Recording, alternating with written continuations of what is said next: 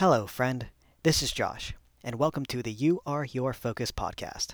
You Are Your Focus is dedicated to helping friends find their focus, and more importantly, understand that focus on yourself is a necessity.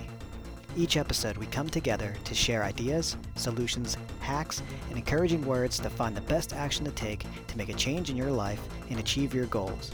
Whether if it's by finally starting your business or finding more you time throughout the day. Thanks again for tuning in. Let's go! Hello, friend. First, a big thank you. As an introduction of sorts, and in celebration of the launch of the You Are Your Focus podcast, I want to share with you how You Are Your Focus came to be. And it also dovetails with the story of Josh, me. A wedding is a glorious and beautiful occasion, especially your own. Going from taking on the world single handedly to gaining an ally and support system is game changing. My beautiful wife is my best friend, and someone I want to be with all the time. Colors are brighter, smells are sweeter, and the days are full of life when we're together. Unfortunately, weekdays come around and routine sets in. Wake up, get ready, kiss goodbye, go to work, work, come home, collapse, wake up, repeat, repeat, repeat, and repeat. The days start to run together. The weekends turn into work around the house. Days are wished away, awaiting for the next holiday or vacation.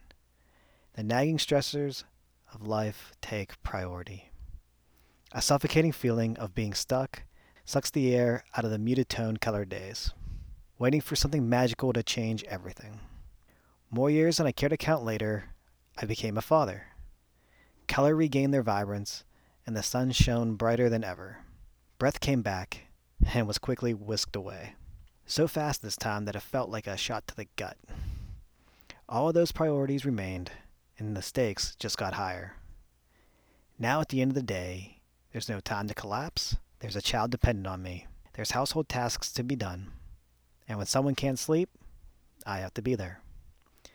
Days now scream by at an alarming pace. And all I want to do spend time with those who mean the most to me. Those who, when I'm around them, lighten my step and brighten up my life. Yet each day I'm dragged from them to pursue the monetary means to provide for them. This takes a major toll on my mental headspace. It takes me from lightly bouncing on air to the slow, painful, and difficult feeling of trudging through quicksand. After recently going through a particular busy time at work, while at the same time a roughly six plus week period of different illnesses that were cycling through the house, I had to take a long, hard look at my situation and ask the simplest of questions Is there a better way? I believe the answer is yes. Getting there would be hard work, but attainable. Others have walked my path before. When boiled down, I'm not all that unique, and they have come out on the other side smiling. It was here that I started assessing my skills. What can I contribute to the world, and what value could I bring to others? It was around that time that I began a 30 day challenge, and that was the motivation that I needed to finally take action. The experience of completing this challenge has opened up an alternate view, and it was here that things changed. End scene. That was the introductory story of You Are Your Focus. You Are Your Focus came to be after multiple attempts at trying to figure out how I can put myself out to the world and bring value to others. Multiple years ago, the website was started, forgot about, didn't put time to, and then I was able to finally decide, you know what, I want to make this a priority and turn around and start it again fresh. Today, with the first podcast, I'm finally bringing this out to the world. So, why you are your focus? That sounds selfish, right? Isn't the way to happiness helping others?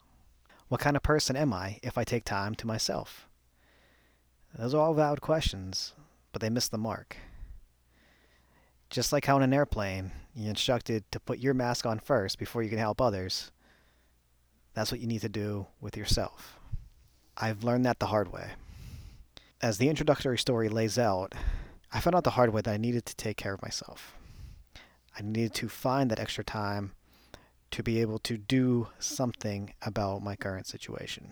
Like most of you, I'm spending more time away from my family than with it most weekdays, and then the weekends turn into just more busy work.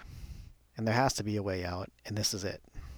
I came across some resources that allowed me to make the changes that I needed to change my life. From decision making time management, I was able to put together resources that has helped me that has helped me find the time I've needed to take care of myself. So I hope you come with me on this journey. I will gladly share what I learn. Sit back and relax. Grab a cup of your favorite beverage and enjoy the ride. I know I will. More to come.